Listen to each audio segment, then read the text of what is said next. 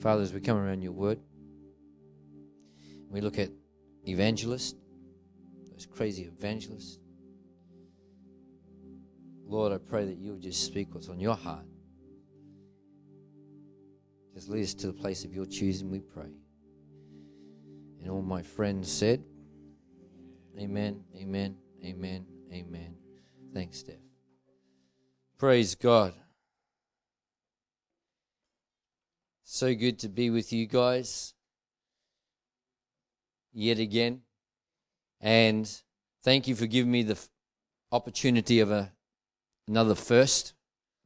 That is the first time to ever talk about the evangelist. Lord, help us all. And, uh, oh my goodness me, evangelist. And as I, as I started to lean into this, because I don't normally get asked to speak on a certain thing, as Greg knows, and um, but I just felt in my spirit God said yes. So if I hadn't, I would have said no, but I uh, said yes. And and as I did, I did what any sane person would do, is I went to the Word and started to go into my, uh, you know, where you can search for words and things like that, and started to have a look at, okay, evangelist. And so this is what I found out when I started, um, that there's only one Greek word for evangelist or evangelist in the Bible. There's only one word. And it means a preacher of the gospel. Who would have knew? Who would have thought? Uh, a preacher of the gospel, a, a bringer of good tidings, one who brings good news. And that that's a great place to start. An evangelist is not there to bring bad news. Jesus didn't come to bring bad news. He came to bring good news. And it says the name given to the New Testament heralds of salvation through Christ who are not apostles. That's what it, I read in the Greek. And and interestingly, the word evangelist is only mentioned three times. Evangelist and evangelist is only mentioned three times in the whole entire Bible, isn't it? Prophets, hundreds. Go prophets. You know, after I said it, I realised I don't actually mean mean it to sound like I. There's something faulty with this one. Can we have a bit more anointing on? Just turn it up a little bit, the anointing. No. Um, and there's only three times. Once it mentions evangelists, and you know it, Ephesians four eleven, He has given some to be apostles, prophets, evangelists, pastors, teachers, for the equipping of the saints for the work of the ministry. Uh, second time it talks about evangelists is uh, in Acts uh, twenty-one eight, when it talks about Philip the evangelist, the one who ran uh, aside, alongside the Ethiopian there and, and presented the, you know, by revelation, brought out the truth. And the only other time is when Paul encourages Timothy, interestingly, in Second Timothy four five, when he's encouraging Timothy and what he should do, and it says, amongst it, he says, and do the work of the evangelist. So he gave evangelists to equip people for the work, Philip the evangelist, and Paul to Timothy, do the work of an evangelist. I got to that point, and I said, okay, what next? And I felt God just say to me so clearly, he said, stop. And he said to me, prepare for this as you would for anything else as a prophet. So that that's my teaching is done, finished. Um, one Greek word, three times. Woo! Is this what you had in mind? I'm going somewhere. I am. Australia.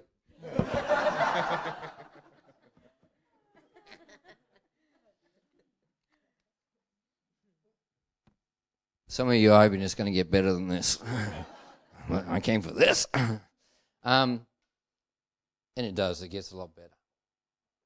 Because as I started to listen, Father started to speak to me, and that's what I want. I don't want just some teaching. And I, please, I don't mean that in a, I'm talking about, I don't just want some facts or some figures or it's three times. I don't want that. And I'm going to say something that you cannot theologically find.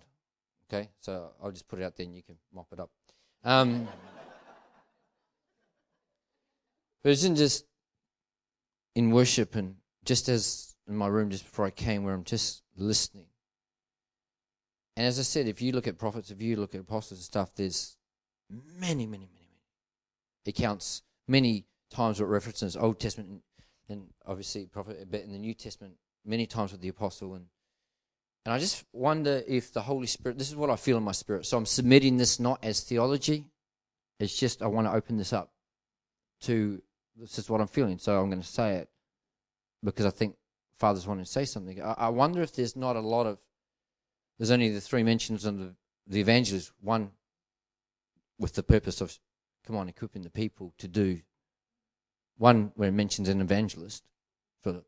And the other one is, to someone who's not an evangelist saying, make sure you do the work of an evangelist. I just feel in my spirit, I wonder if it doesn't mention it too many times because God is saying the heart of every believer is to be the heart of an evangelist, and let's not even mention it too many times so we go, that's their job. Because it does mention prophet many times, but it also mentions prophecy, prophesy. It says, Paul says, come on, follow the way of love and eagerly desire spiritual gifts, especially the gift of prophecy. Stir it up, stir it up, kind of stir up the gift of God. I, I, I'd have everyone, I, I want everyone to speak in tongues, but I'd rather have you speak a word of prophecy. It's like, we get that, we get that. It's not just for the prophets. We get we get that. Paul said to the church, I would, I want everyone. He even goes as far as to say the one who prophesies is greater than the one who speaks in tongues, because the one who speaks in tongues, you just build yourself up. But this is about building others up. That's what it says. First Corinthians fourteen, one, two, three, four, five. And I'm just feeling in my spirit, I wonder if God is saying, you know what, there's not an overemphasis on evangelists because it's not really down to a person. It's not really down, it's not, that's what they do. But this is something that Father wants to capture on the heart of every believer. And so let's, as we lean into this,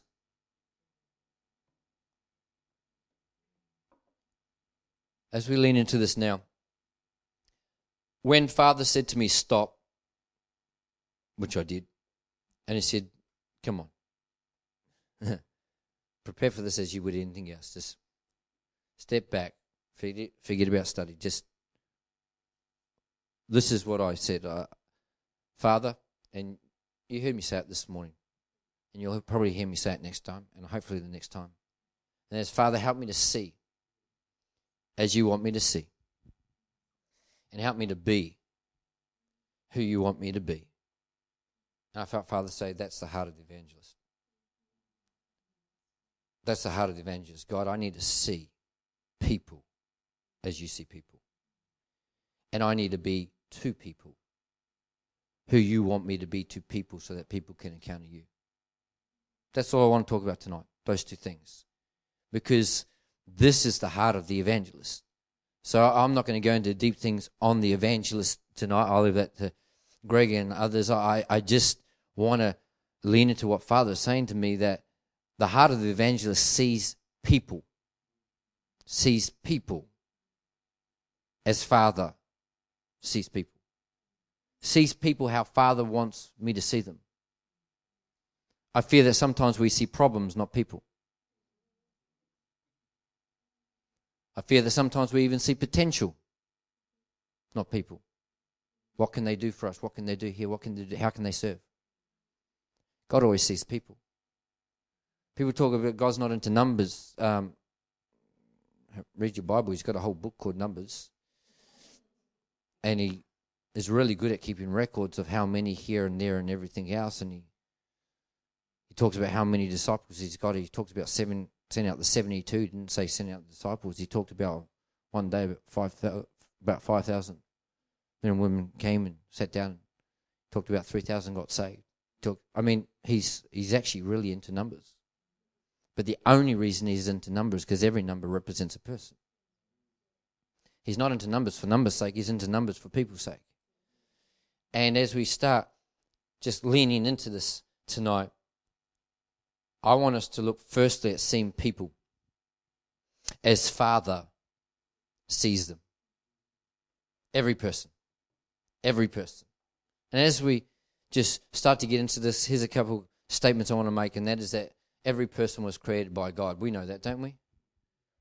Do you know anyone that wasn't? Every person. Every person. This actually really, really, this that's not just a throwaway line. Okay, great. It actually affects how we see people. If we see them as someone that was, you know, this is their parents and they're born there and this is their life and this is their problems and all that, then you, we approach them from a natural perspective with natural parents and problems and challenges and difficulties. But the Bible says statements like in Ephesians one four that he chose us in him before the foundations of the world, before the foundations of the world.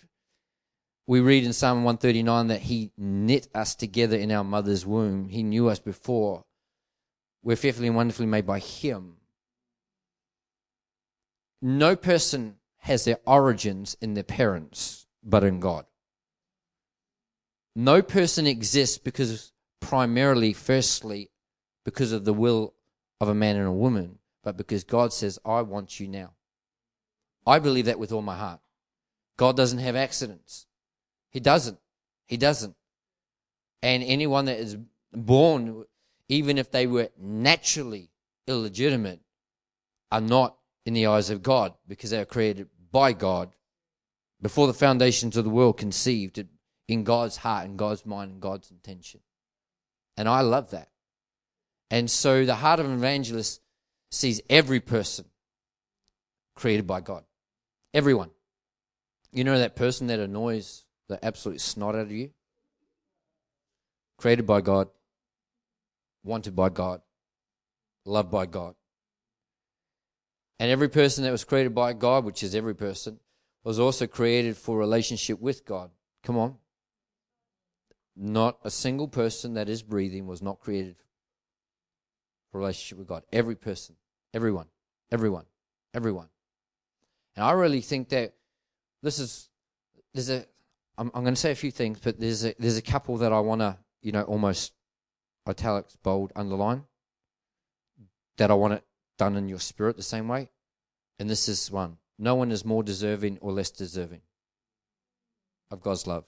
I just want us to see that on this, Greg. No one is more deserving or less deserving. The truth is many times we don't actually, if we think about it, we don't actually think that. We've just got to be honest. Sometimes we don't even believe it. But we don't think it. We sometimes think that certain people are closer to God than others outside of a relationship with God. Almost like there's a physical distance, or we're going to not measure. We're going to not see it through natural eyes. I got people in my, you know, family, and you probably do in your family, extended family, different things that maybe you got two people that are not walking with God. One is living a what some would, everyone else would consider a great life, and one is making really, really dumb, stupid, wrong decisions.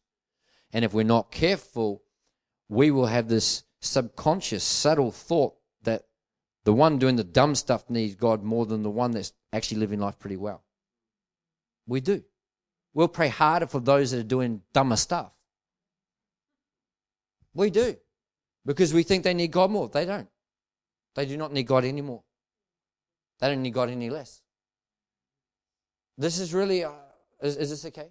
It's just that, that every person created by God, every person created for relationship, no person more deserving, no person less deserving. One of the things that I have always said, one of the things I've always said is sometimes, again, we see people, maybe people feel this, where, you know, almost like I don't need God, I'm like ninety percent good, you know. And then you look at some people and you go, man, you're, you're lucky if you're ten percent good. Come on. And I used to say things, and I've heard people say it, it's like, you know, wherever we are, no one would say they're one hundred percent good. So to be acceptable to God, you've got to be one hundred percent good, because he's a perfect, holy God. You can't. That's why he sent his son. And I used to say things like, wherever you are, we're all on the same playing field, because we've got to be one hundred percent. So if you feel like ninety, God makes up the difference. If you feel like you're ten, God makes up the difference. That's the language I've used, and that's the language I've learned. And just the other day I was saying that, and God said, no, nah, that's not right. This is what he said to me. God brings every person back to a zero. And I'm a, I am your life. It's not ninety percent you with ten percent God. Now I'm one hundred percent. It's not ten percent you with ninety percent God, and now I'm one hundred percent. Now I'm complete. No, in God's eyes, this is such a loving statement. We are all big fat zeros. Compared to a perfect holy God. Come on. We got to understand perspective from God's. Our perspective is like standing here looking at a one hundred meter hill and standing here looking at a two thousand meter mountain and going, wow, that's so much bigger. That's so much, you know, the difference is huge. Go up to, I don't know, an airplane height. Number one, you're not going to see them. But number two, if you could see them, they both look exactly the same. And I feel like God's saying, you need to understand from my perspective, you go this, you go this, this bad, this good. No, no, in my perspective, it's all, without me, it's it's nothing. It's all or nothing. It's not ninety, ten, seventy. It's, it's not percentages. I don't make up the difference. I am life. Because isn't that something, you know, we've talked a lot. Isn't this part of what can keep creep into Christianity these days? It's like life can largely continue as it is unless add God and we're all good. That's not it. I am the way, I am the truth, I am the life. This is the eternal life that you might know me. And so I just want to really say that seeing people as Father sees them, this is the heart of an evangelist, is every person created by God, every person created for a relationship, no one more deserving, no one less deserving. And you know what? Where this really comes down to a test for us, it's not when we're talking here and you're focusing in on what I'm saying. We go, yes, yes, yes. It's when that person in your world that has done you the worst of worst wrongs comes into mind that we say, well, are they less deserving or more deserving? We think about our favorite auntie or our grandmother who the sun shines out of her eyes and we think that she's more deserving. Come on, I'm just being real, having fun. But There's, and I don't know if I've said it before, but Stephen, the martyr, the man who first really laid down his life in Acts, he's been stoned to death as they laid their cloaks at the one called Saul. And he's not thinking he's less deserving. He's not thinking I'm more deserving. He starts to pray for him. God, don't hold this against them. Would you show them your mercy? Would you show them your grace? We celebrate the Apostle Paul. But it's because one man said, God created him for a relationship, and he's no less deserving than I am. That's the heart of evangelist. The worst of the worst around the world is literally on the same level as any other person that doesn't know God. There are no degrees of separation. Let me read a couple scriptures. So seeing people. Uh, just before I move on.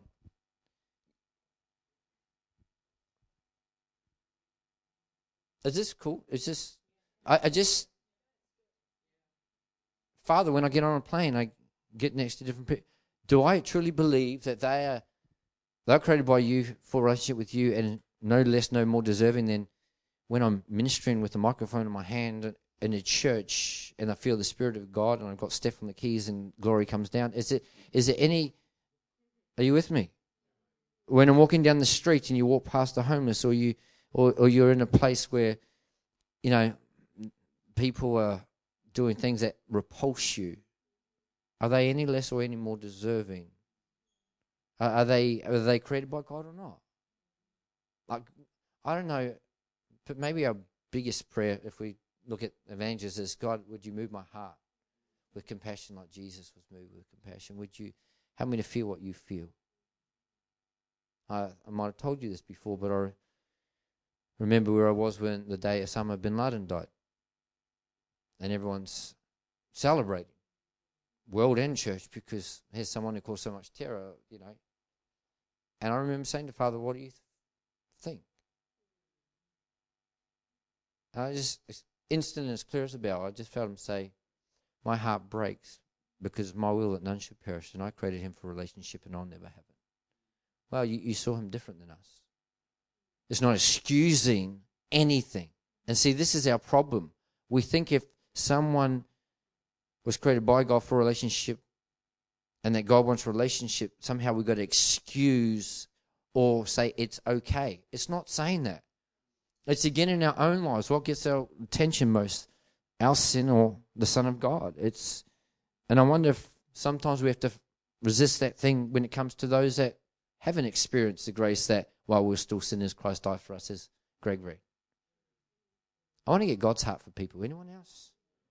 Come on, I want to get God's heart for people. Jesus is tired. He's, he's done his day's work. He's out there. He's he's he's weary. He's, he's, come on, let's go to the other side. And the crowd started to follow. The crowd, and Jesus was moved with compassion.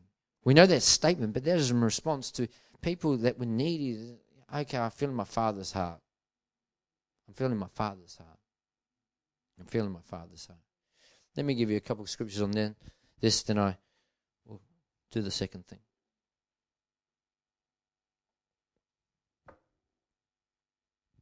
Second Peter, chapter three. I just want to read a couple of verses. Second Peter three. The first one I've just sort of quoted, but I want to read it. I, I really pray for all of us, myself included, very, very much. I'm thinking already about flying home tomorrow and saying, okay, God, help, help me to see every person as you see them. Is there someone there that you want me to sit next to or talk to in the airport or something that God, help, help me not just to see them as another person. I've done my thing. I've been here. I've worked and I've given out. I've been away for several weekends, and I just want to get home. Leave me alone. And and I won't lie to you. Can I hope I can be honest. When I've been, you know, you guys don't like this time. I've got two meetings, but you know, I've done, you know, I can do six, seven meetings on a weekend, and flying in and flying out. And I, by the time I'm going, I'm wrecked. And I pray and say, God, please, can you give me a seat with no one beside me? I'm being honest. Is that okay? But even Jesus withdrew and rested and things like that. It's just like, it's okay. That's that's not an indication that I don't care about people. But even when Jesus, if you read when he's going from one place to another and he comes to Samaria, and it says, and Jesus, tired as he was from the journey, sat down by a well. And a Samaritan woman came. And he encountered her, and then he spent time there, and the village got saved. He was tired, but he said, no, this person was created by God for relationship with God, no less, no more deserving. God, when I'm weak, you're strong. Come on, right now, just give me your words, give me your heart, help me to feel what you feel. And this is what it says in Second Peter three nine, the Lord is not slow in keeping his promises. Come on, don't you love God's word? Don't you love the fact that you can just read a line, just, come on, we could just think about that for hours. The Lord is not slow in keeping his promise, as some understand slowness. And this is one of the challenges in our world today with so much of the evil that's going on. Why won't God do something? Why won't God wipe them out? Why won't...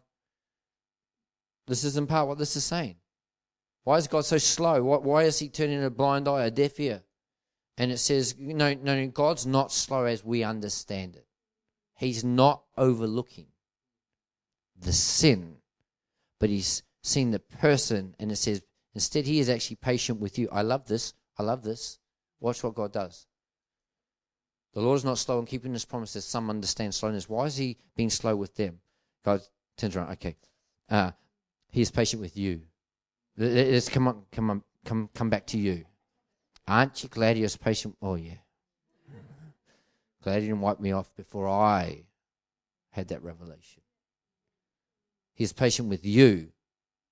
And then he turns it back to everyone else, not wanting anyone to perish. Don't you love the way God is masterful with his... He's patient with you. And he doesn't want anyone to perish, but everyone to come to repentance.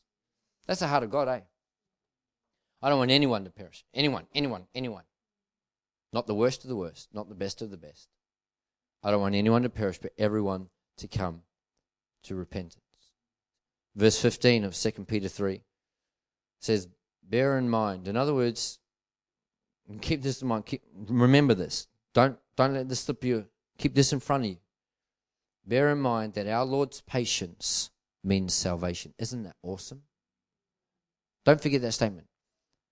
Our Lord's patience means salvation.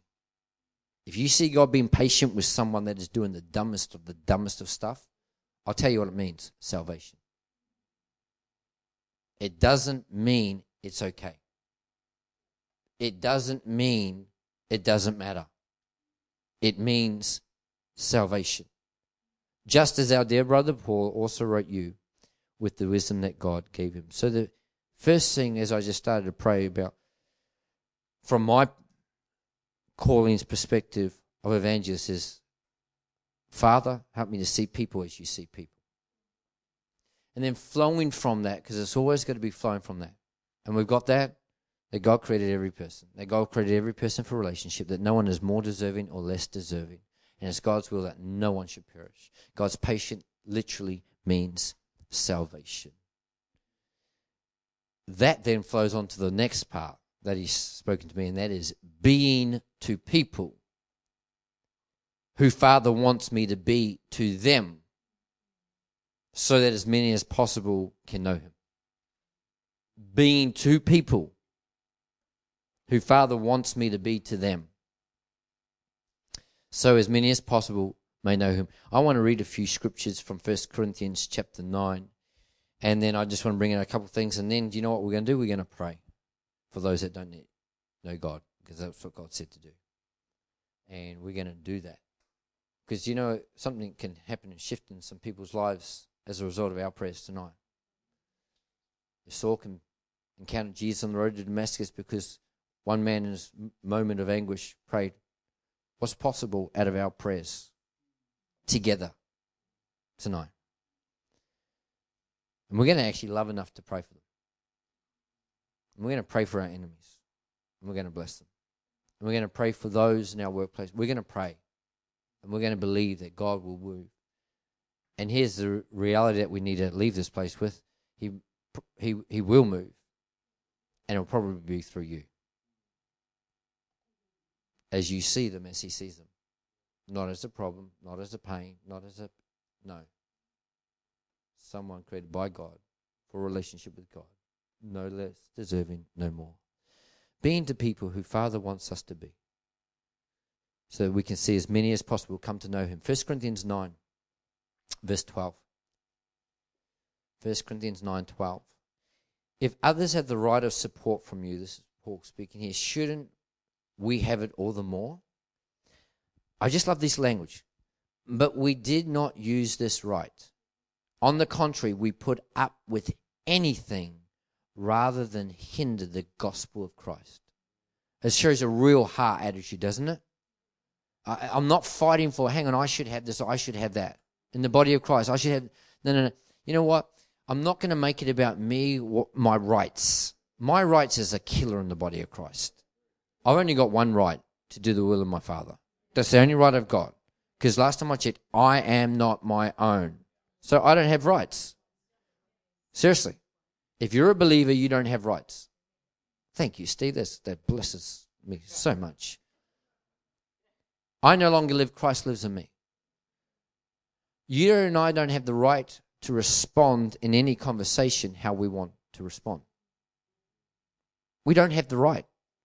When someone's firing off at you, in traffic, at work, you and I don't have the right to say what we want to say. Because I am not my own.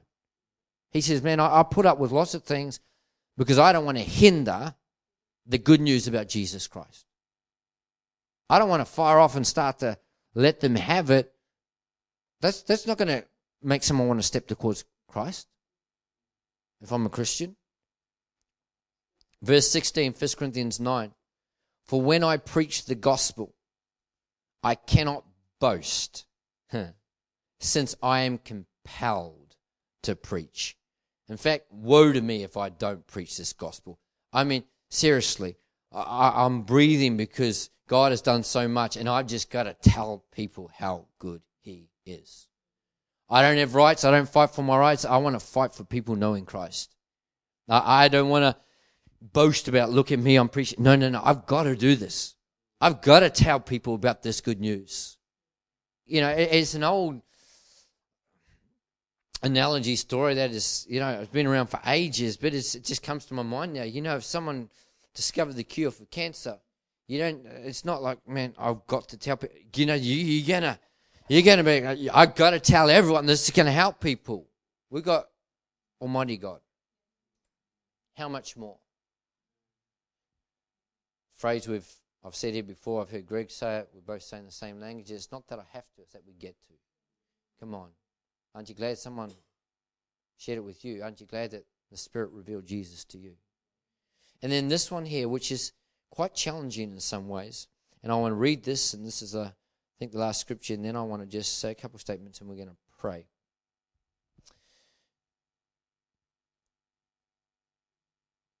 Paul said, I'm not going to fight for my rights. I'm going to, I'm not going to do that.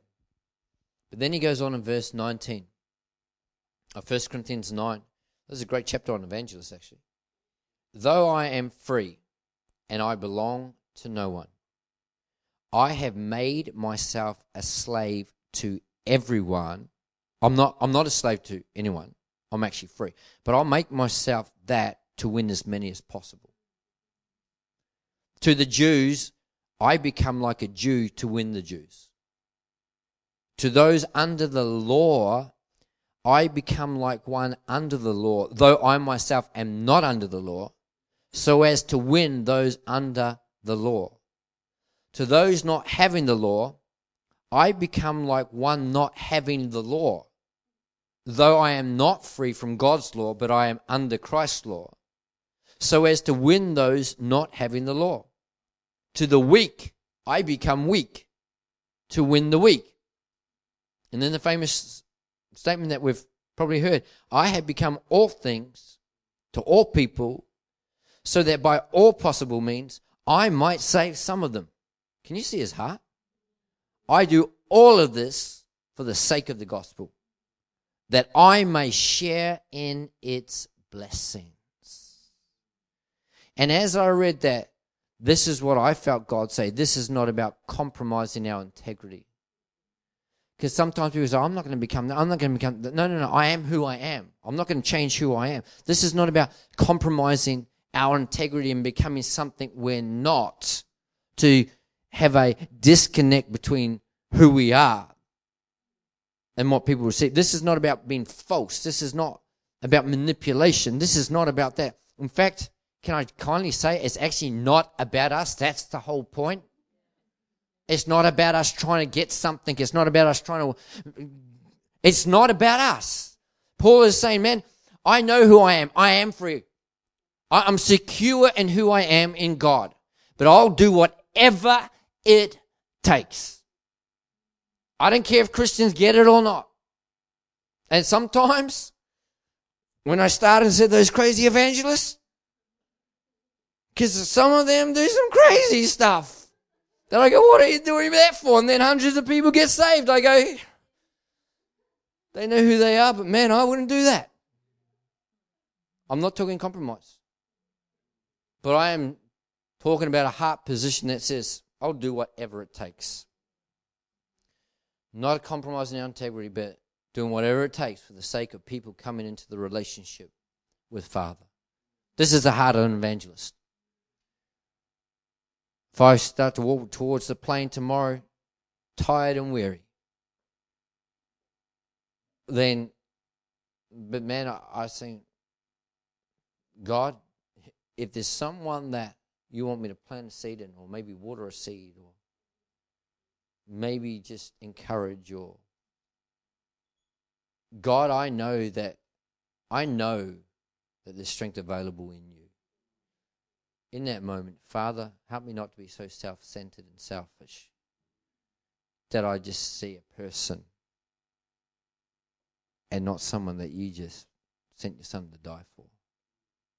Again, I'm not saying we can't rest. But Paul's, do you see his language? I'm not going to fight for that right. I, I'm, I'm not going to do that. I'm, I know who I am, but man, I'll become anything. Anything. Just to win some. Even, do you notice that language? To win some. There's some people that won't receive it. But I'm not going to step back and stop because they rejected me. Who was it telling the elders last night? Oh, I can't remember who. What one weekend flows into another. Um, but I was having this time uh, when I was, a couple of years ago, I was driving to a ministry trip in, in Victoria. Um, and this particular place was four hours drive away. I was there for a weekend. And on the way, about two hours in, I stopped to have something to eat, just to stretch my legs, make sure I was awake. And uh, I went into one of the roadside places in, in Melbourne, I don't know, in Victoria, I don't know if it's the same here, I'm sure it is, but sometimes you have the, the huge places where you can get your petrol and it's got Maccas and cafes and it's one-stop shop, okay, refuel. And so I went there and I was standing in the queue and there was a lady that was already at the counter getting her food and I felt God say, I want you to tell her, and then he told me something about God's heart for her. And I stood there going, I'm just, I want to get my food. And, and I said, it wouldn't go away. So once she got her food and walked off, in a very non-stalky way, I followed her. People say, I sometimes have pretty intense eyes and stuff. Like, I had a smile in my eyes. It probably made it worse. I don't know. But...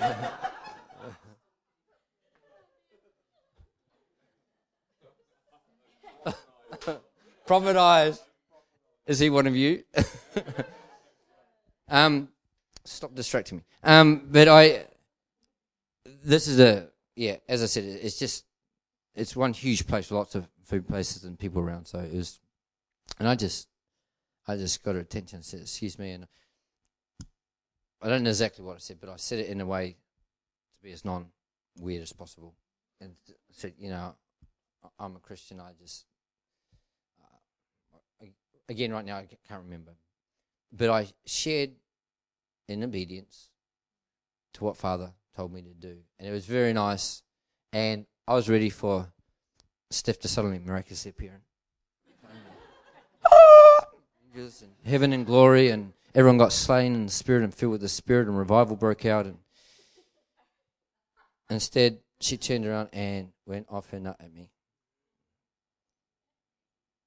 And she did it in such a way to make sure others heard.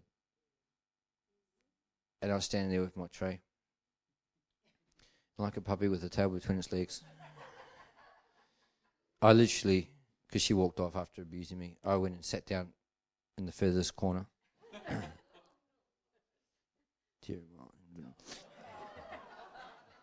I just want to feel your love. Um, but this is honestly what happened. I sat down. And I remember word for word what I said to God and what he said to me. And I said, what just happened? That was my part. And he says, I, I wanted to know if you're going to obey me only when it works out or when they reject you too. And I sat there and I thought, you know what? They rejected him. They beat him. They crucified him. The ones that said, Hosanna, Hosanna, Hosanna, said, crucify, crucify, crucify. I, I, it was not easy. It was not pleasant. Some people on the plane, man, they just open up. Some people, oh, I don't want a conversation. That's cool. We need to remember that God doesn't hold us responsible for what he said he'll do. In Corinthians, Paul says, you know, I planted a seed. Apollos watered.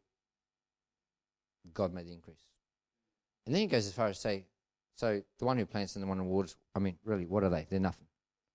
Hey, thank you. Only Christ. But then it says, but you will be rewarded for what you do.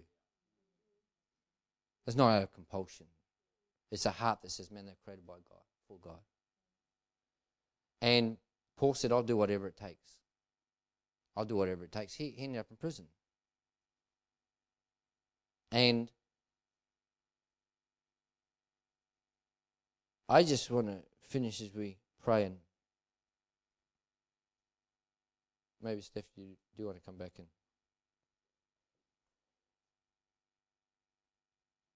And that is that sharing the gospel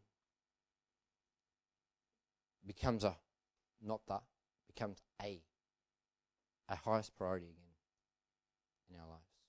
It's about knowing Him. This is not compulsion. But if this is about evangelists, if this is the start of this, um, again, I just, I really went to God as, I just said, Father, I want to see as you want me to see about sharing tonight. And I want to be who you want me to be in sharing tonight. And that's, as I said, when he just said, well, that's actually the heart of the evangelist. Seeing people as Father sees people. How many people think that'd be a great thing for us to pray? Father, would you, I don't know about you, but maybe sometimes I need my heart shifted a little bit towards certain people, not others. Yeah? Maybe our prayer, and I think we can just pause for a moment um, and say, Lord, firstly, help me to see. In fact, let's just pray for this part first. Let's pray for this part first, and then we'll pray for the next part. But can we just spend a moment with Father?